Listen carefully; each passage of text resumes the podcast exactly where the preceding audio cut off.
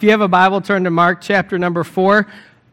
If you've been attending Grace Road for any length of time now, you know that we have been exploding with growth, that there are new people every single week. Uh, if you showed up to church this morning, you see uh, what is taking place. And that really, if you think that everybody else has been here for a really long period of time and you're uh, fairly the new ones, uh, a lot of people have been coming for a very short period of time, less than six months. God has been very, very gracious to us in growing the church as we minister the gospel to people. And one of the challenges to rapid rapid growth, when uh, a church grows really fast, really quickly, uh, is that not everybody knows the, the values, the core values of the church. They don't know the distinctives and what separates the church maybe from others, or maybe they've come a, a, few times and can start to pick up on the distinctives, but you don't know why they're the distinctives,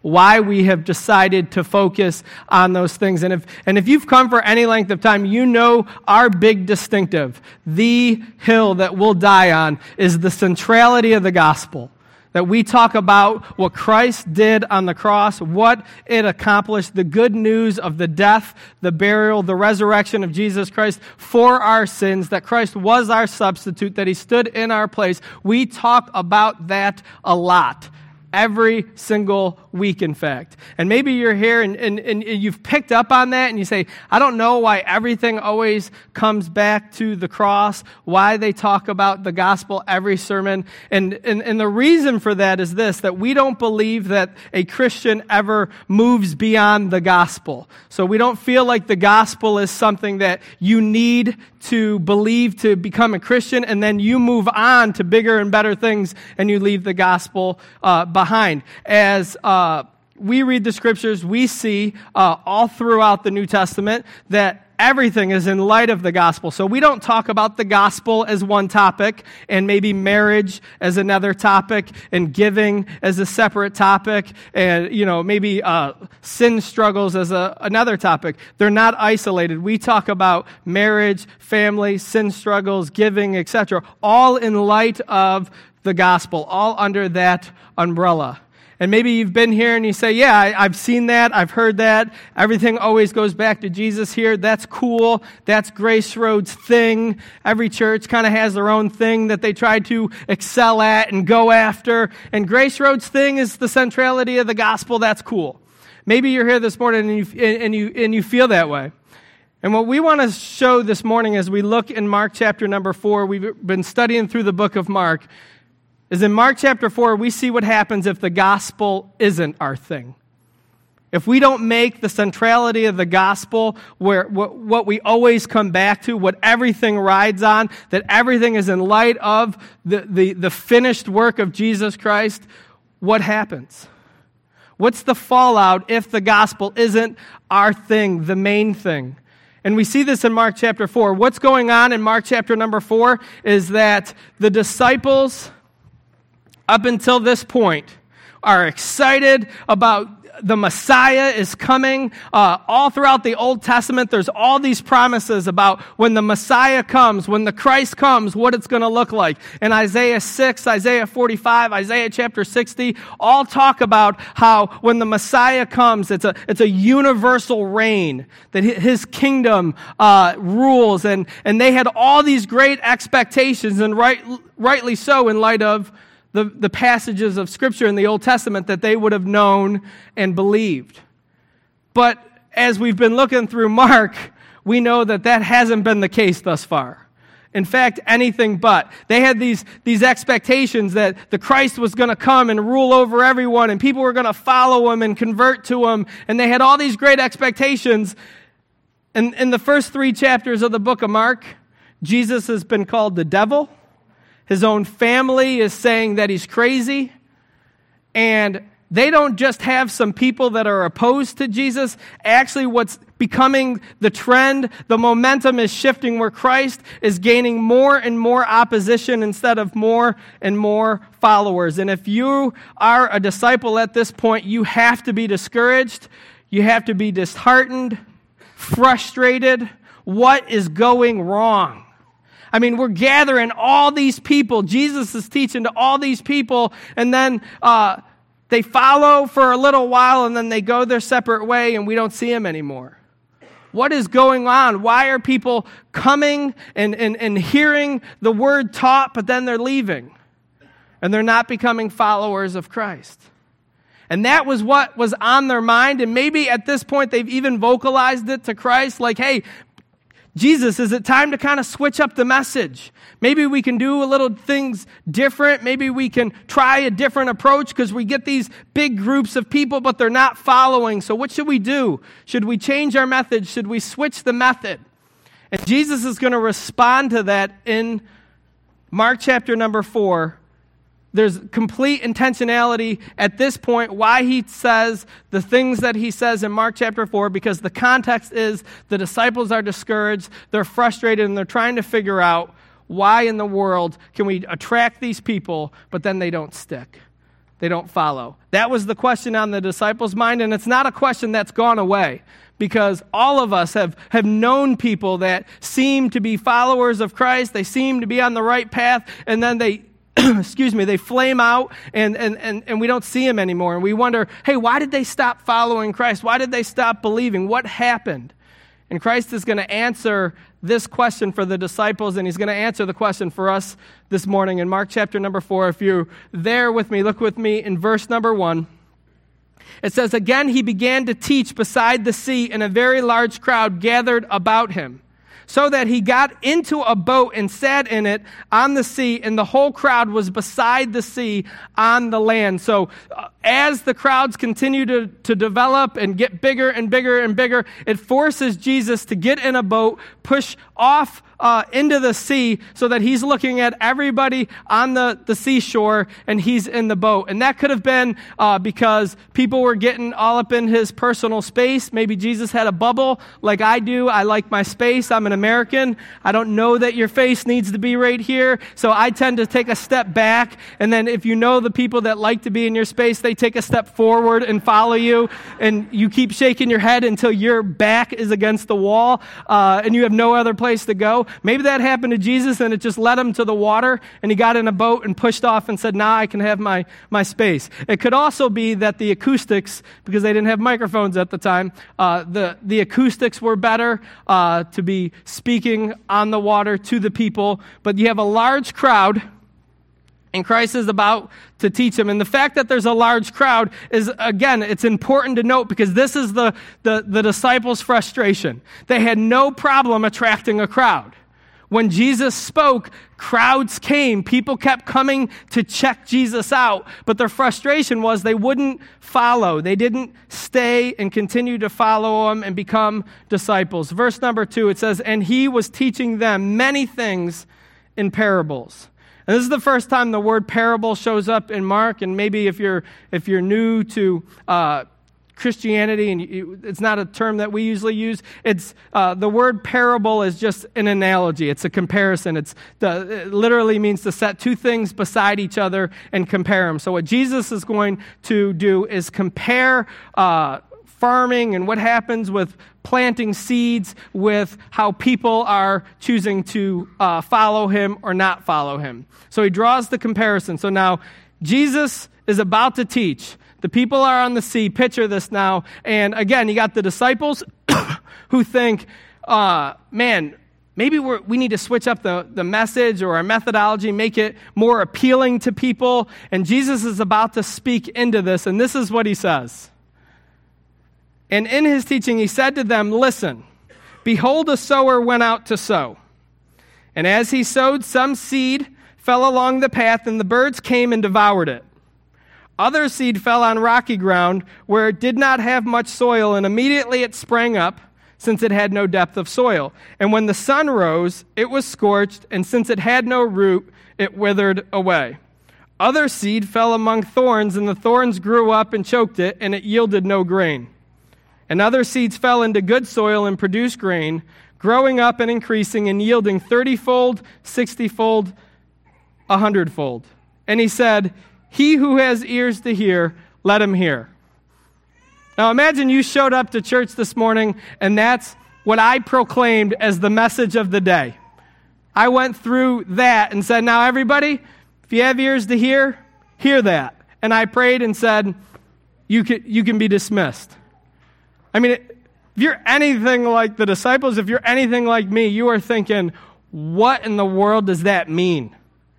I mean, the disciples had to be thinking, like, no clue. This is exactly why the crowds are leaving. What is he even talking about? And if you're like me, what I do when, like, somebody uses a word that has more than three syllables in it, I just kind of smile and nod and say, yeah. And maybe the disciples did that. After he told this, they just looked at him and said, yes, exactly.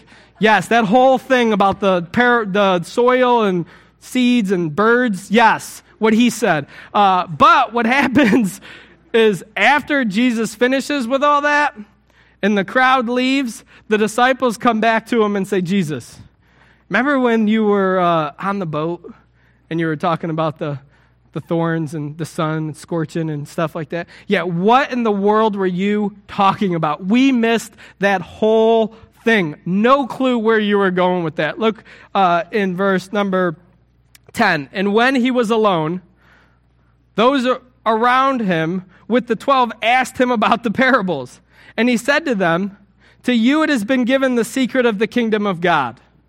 But for those outside, everything is in parables, so that they may indeed see but not perceive, and may indeed hear but not understand, lest they should turn and be forgiven. Can you fathom what it was like to hear those words come out of Jesus' mouth? I mean, I, you can't even joke about this. This is a very sobering thing that what, what he's saying here. He's saying, hey, here's the reason that I speak in parables so that the truth would be obscured to some people.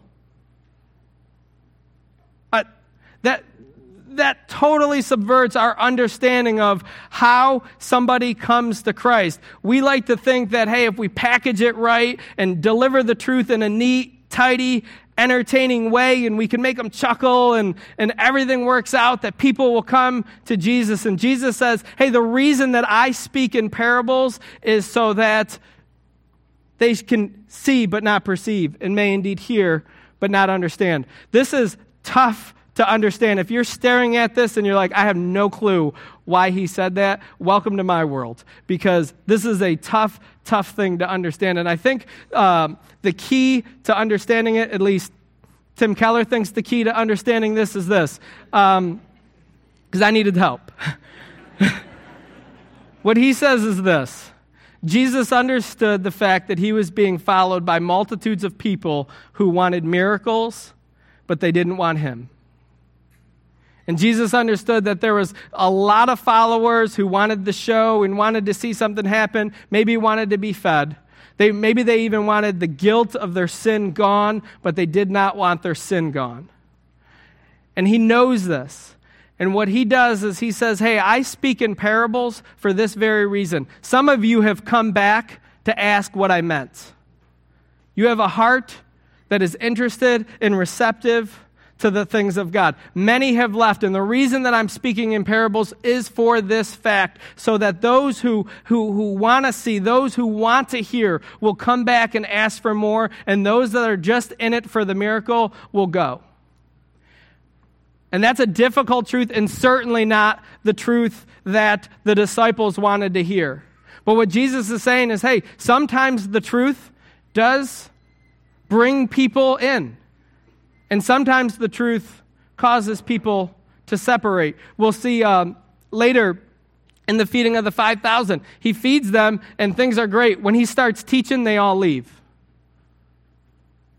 And what we have to remember is that sometimes the preaching of the gospel will do this, will grow a church. And sometimes the preaching of the gospel will shrink a church. Sometimes, as it, we're faithful to the gospel message and, and proclaiming the good news of what Christ accomplished on the cross, people will come. And sometimes, that same message, people will leave and go their separate way. And as a church, the truth that we need to understand and what we need to practice is that we need to be absolutely fixated on the good news of the gospel message, whether God gives or whether he takes away. Because this is what Jesus did. He said, I, I'll speak in parables so that those that are interested will come, and those that are just in it for a miracle will leave.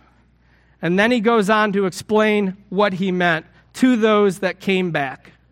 So you have the disciples and some others from this huge crowd of people that say, Tell us more. When you were telling that parable about the, the, the sower sowing seed and some of it fell on concrete and birds came and just ate it, what did you mean? And, and now we see in verse number 14, he's going to start to explain this parable. And he starts by saying, The sower sows the word. So here was the methodology at the time is that you had the sower, and he would walk around with a bag, and it was filled with seeds. And his job was simply to sow the word.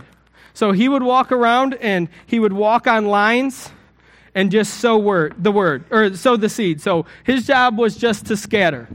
He would just throw the seed out there, and he didn't, he didn't there was no strategy involved at all. So it wasn't like he was testing soil and said, no, that, that would be a bad place to put it. I'm not going to waste this seed there. And then maybe got a shovel. No, all he did was walk the line, no strategy at all, and just flung seed. And the seed would just scatter.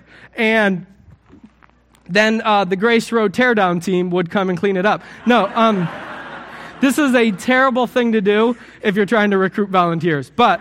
Uh, Kevin doesn't throw seed.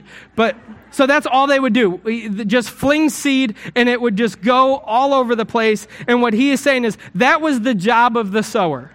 The sower just sowed seed. And that was what he did. He, he doesn't say the sower was a soil tester. The sower had to make sure that he did this and do it correctly. He just sowed seed. He threw seed. And it just scattered.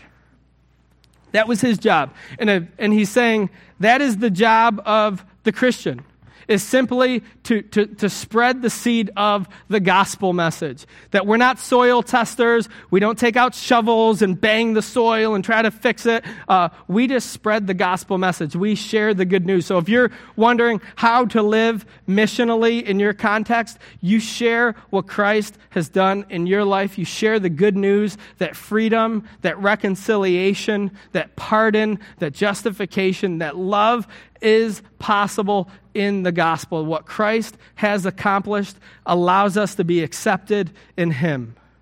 That's our job, and that was the job of the sower. He never says in this passage that the sower did a bad job, that uh, he, didn't, he, he didn't have enough strategy or the right method. The sower sowed the word of the gospel and wasn't a soil tester and didn't try to manipulate the soil. He just spread the seed. And at Grace Road, that's all we want to do. We don't want to be soil testers. We don't do uh, invitations where we try to twist somebody's arm to, to pray a prayer. We deliver the gospel message and trust that the Holy Spirit of God will work in hearts and that those who uh, God is working in will come to repentance and believe the gospel. And we don't want to twist arms. We don't want to manipulate somebody into a belief because if we did, we would always wonder do they truly see Christ as saving? Or are they here because we manipulated them, because we twisted their arm, etc.? So, our job as Christians is to sow the word, to spread the seed of the gospel, and let God do the work. And now Christ says, so you have this sower who sows the word. And now he's going to start talking about the soil that that lands on and it lands on all different types of soils. And he likens each one of these soils to a person. Some people have concrete hearts. Some people have hearts that uh, they're a little soft, but they're surrounded by rocks, etc. And now that's what he's going to do. He's going to start explaining the different soils and comparing them to people. So, verse number 15, he says, These are the ones along the path where the word is sown. When they hear, Satan immediately comes and takes away the word that is sown in them. So the first heart is just an absolute indifferent heart. And he says, hey, sometimes that soil, when the sower sows, lands on just concrete.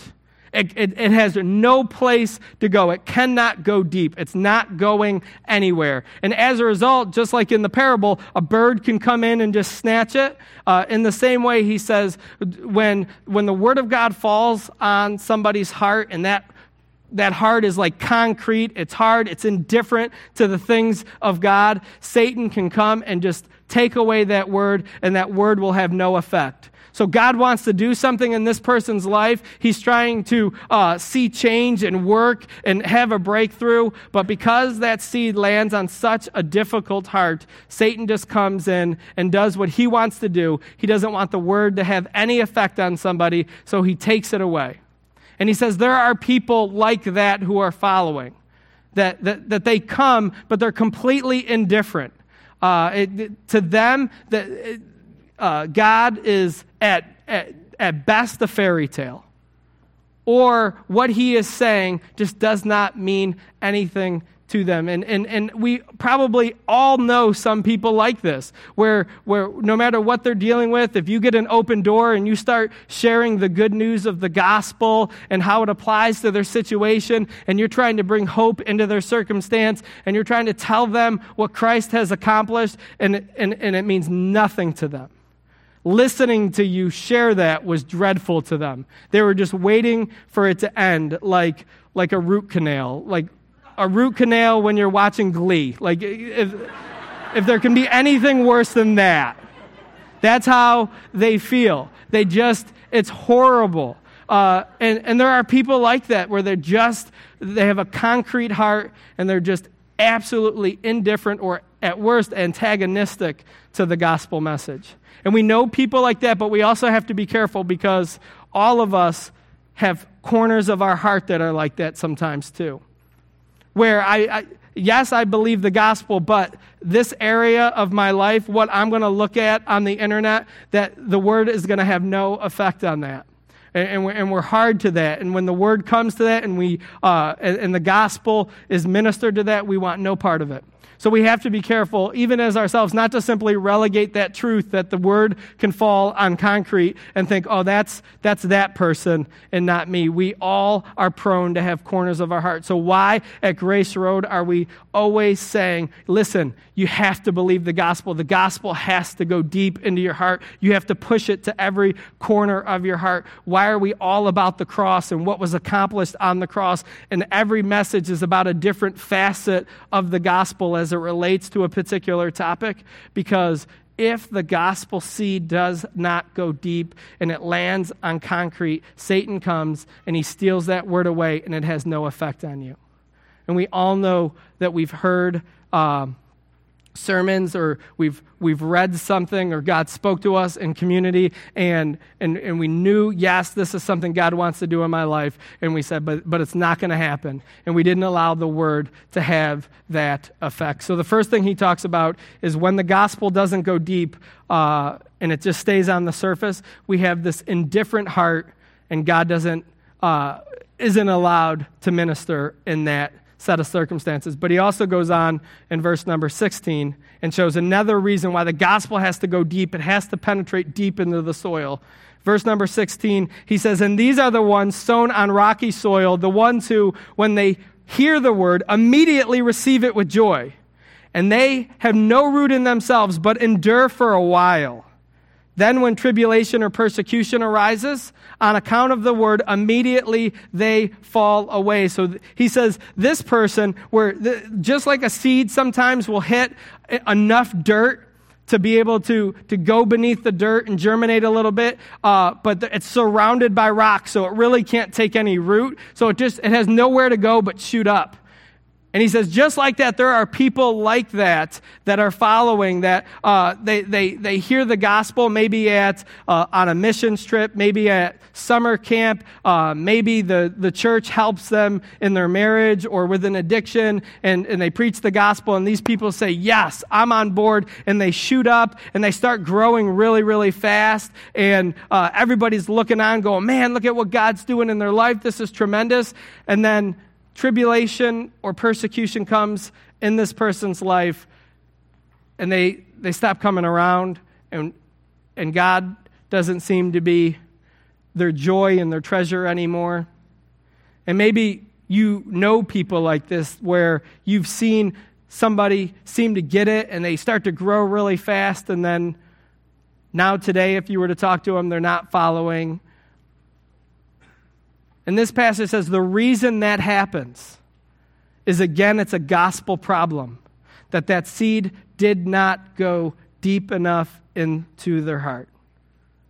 The, the, the, the, problem, again, wasn't the sower and the problem wasn't the seed. The problem was that the seed only went so far down and then it landed on rocky uh, soil, and as a result, it shot out, spouted up, but when the sun came, it died because it had no root. And the, the, the, the sobering thing in this passage is verse number 17. It says, They have no root in themselves, but endure for a while. Then, and then this next word, it doesn't say if tribulation or persecution arises, it says when.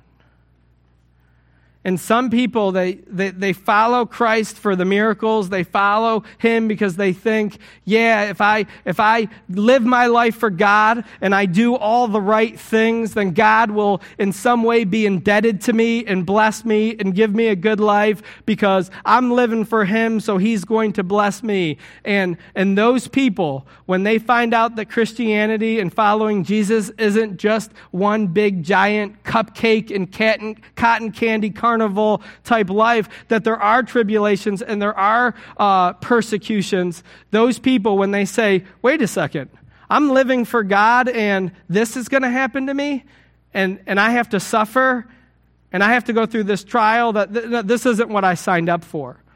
And those people walk away because they came to Christ for the miracle, the fun, the joy, and thought that that was going to be the whole life. And this passage says the fun will stop. There will be persecution. There will be trials. This weekend, uh, my lady or my wife went on the ladies' retreat, and I had my three girls, and I always try to make sure that like when when I have them that it, it's as fun as possible. Like I don't want my wife to come home and their hair be nappy and they don't match and the house is a wreck and I'm like, "Oh, here, take it." Like I want my wife to be able to go and enjoy herself and come home and the kids be taken care of and I want to have fun with the girls. So I I planned out like we were going to do all these things. We were going to go to a fancy restaurant and daddy was going to take them to uh, Rochester has a free toy museum. Uh, it's called Target. And um, so we took them to the free toy museum. It's just one of the countless blessings of living in Rochester. And um, took him to some other places, took him out to eat a bunch of times because don't cook. Uh, so, in fact, Tali at one point said, uh, Why are we going to all these places? Is it, is it because you can't cook? um, but so I was taking him to these different places, and at one point uh, there was a gap of time, and one of my daughters said, "Okay, Daddy, what are we going to do next?" And I was like, um, "I think we're just going to go home." And they were like, "Ah." I said, "Well, no, like we can go home and you can play with your overpriced toys, and it's going to be cool." And then, and then tonight, you know that we're going to be doing this, and they were not feeling it. Suddenly, it was like, "Dad, this is miserable." This is what hanging out with you is like. We only get to do like six awesome things. And, uh, and sometimes we look at the Father in the same way, where it's like, hey, as long as everything is awesome and everything is going well and, and everything is just one carnival after another, then I'm on board. But God, if tribulation is going to come, if, if there's going to be some downtime, if I'm going to have to suffer, if I'm going to have to be persecuted, it's not what I signed up for. Um, and sometimes that comes, that persecution comes with in the form of a family member who doesn't like your, your faith in Christ and in the gospel. Maybe it's a coworker. Uh, maybe it's the church where you come to church and you think, yeah, this church is going to do it for me. I finally found perfect church. And you're you know, looking at the church and you say, yeah, this is the one, and you sign up for membership class and you join the church and you think, this is terrific. Finally got the perfect church. And then somebody wrongs you in the church or you wanted the church to handle a situation one way and they didn't, and that's enough. It's no. You guys, I got to know you guys a little bit and found out you guys don't have it all together. Uh, and that was a newsflash to me. I didn't realize you guys had problems, so I'm going to find a new place. That happens all the time. They, they follow him for the miracle, they follow him for the good stuff, but when persecution and tribulation comes, they bounce, they take off. And Jesus says there are people like that. And what was the problem? Again, was it the sower? Can we blame the sower for that problem? No. Did he just not do a good enough job? Was it a seed problem? Did, was it that, it was just a bad seed? No, the problem was that that seed was not allowed to go deep enough into the soil. And if we don't become gospel centered, if the gospel, the, the cross, and what Christ has done for us doesn't become our thing, and we don't allow that to penetrate deeper and deeper and deeper into our hearts, then when the sun comes, we're scorched and we fall away. He goes on again with a third type of heart, and this one is just the preoccupied one. Verse number 18 And others are the ones sown among thorns.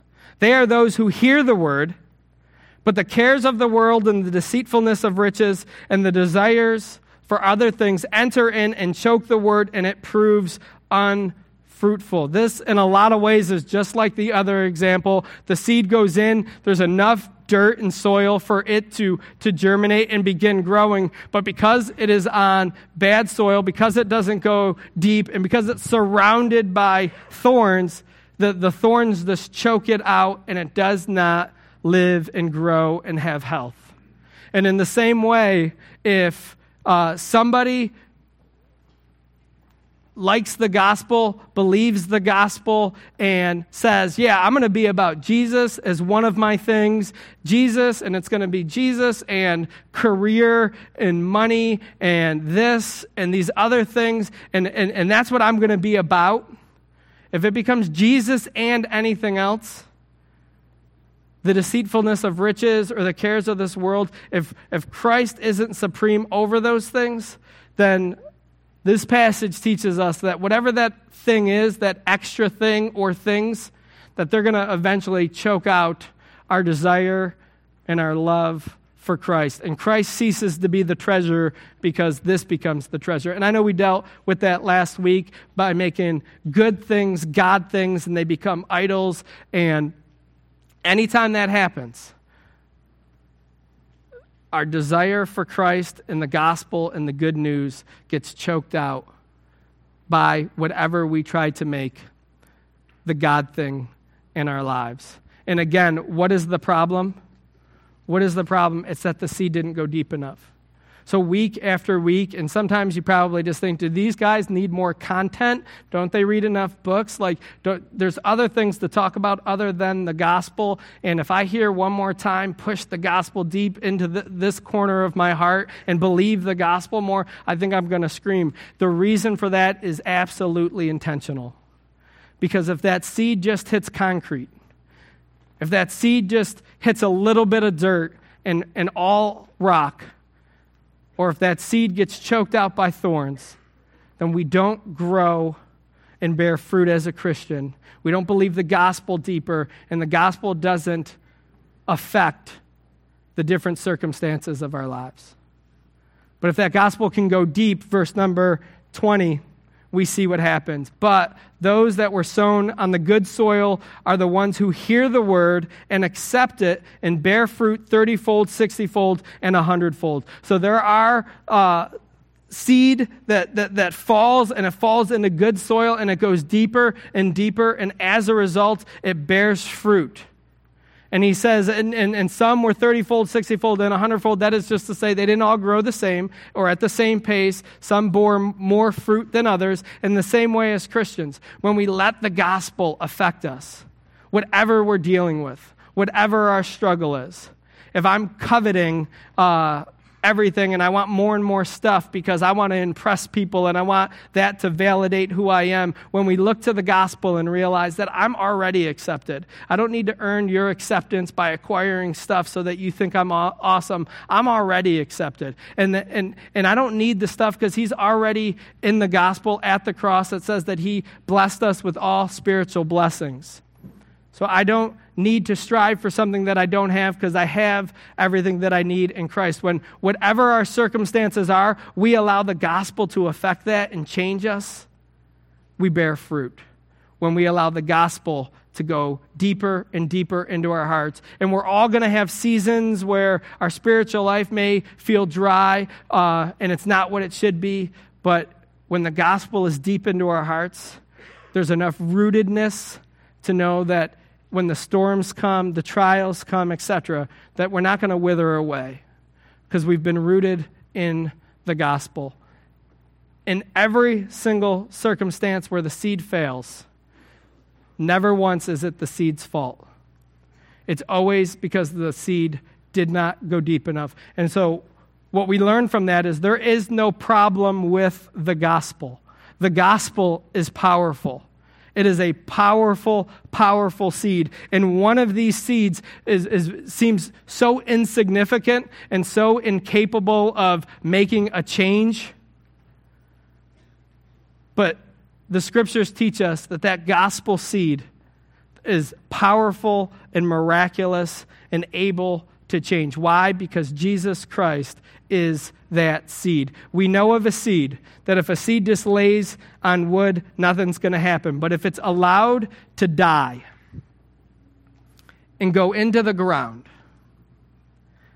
that it'll bear fruit, that it'll grow.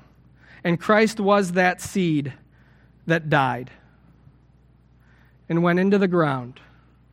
And as a result, that is the miracle that allows the gospel to bear fruit. John chapter 12, verse number 24. Jesus himself said, and he was completely in the context speaking of himself, he said, Truly, truly, I say to you, unless a grain of wheat falls into the earth and dies, it remains alone. But if it dies, it bears much fruit. Jesus bears much fruit. The gospel, the good news of what Christ accomplished on the cross, is life changing and it can change uh, our lives for salvation, and it can change our lives in every circumstance that we're dealing with. There's a story of a man who, uh, there's a tourist attraction in Italy. It's a big graveyard, and people go uh, to the graveyard as a tourist attraction because there's this enormous tombstone in there. And you have this enormous tombstone, and then this huge, thick, uh, impenetrable marble slab that lays. And as you look at this tomb, you know this person is either a king or at minimum, he was a very, very wealthy man to have this enormous uh, tomb. And the reason it's a tourist attraction is that hundreds of years ago, uh, after this thing was all settled, somehow an acorn seed got into the ground underneath it. And over the years, it grew and it grew and it shout out and it began to grow and grow. And hundreds of years later, it split the marble slab into two pieces, and you have this enormous tree that sticks up in between the marble slab. And you, if you look at how thick the, the marble was, you, you, it, it baffles you that it could ever have been split in two. And if hundreds of years ago we would have stood there and said, you know what's going to split this thing in two? This acorn here. I'm, we're we're, we're going to attack this marble slab with this acorn.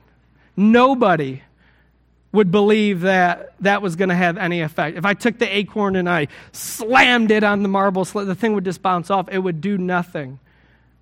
But because that acorn seed was able to get into the ground deep and grow, it had an enormous impact and shattered that marble slab. And this morning, every single one of us have a marble slab over us that we're dealing with.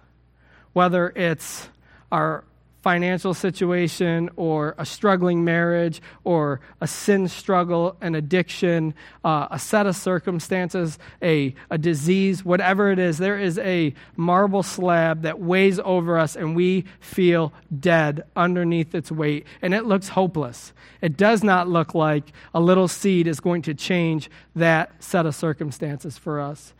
But this morning, what we learn from the scriptures is that because of the power of the gospel, because Christ has been able to die and get buried, that when we apply the gospel and that the gospel can go deep and go underneath that marble slab in our heart, that it can shatter the slab away and we can see freedom and we can see victory with regardless of what our set of circumstances are. Because that's the power of the gospel. If you'd bow your heads and close your eyes with me. Maybe you're here this morning, and as you look at your life up until this point, your heart, your life has been like that first soil, where the the seed falls basically on concrete. You've been indifferent. You have not seen the gospel. You have not seen Christ and his death and his resurrection as a, as a payment for your sin. You have not seen it saving.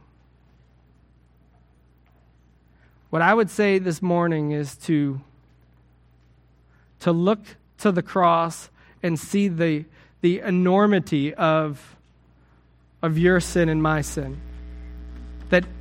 Nothing, no matter how good and how many good deeds we have done, we could never earn our salvation.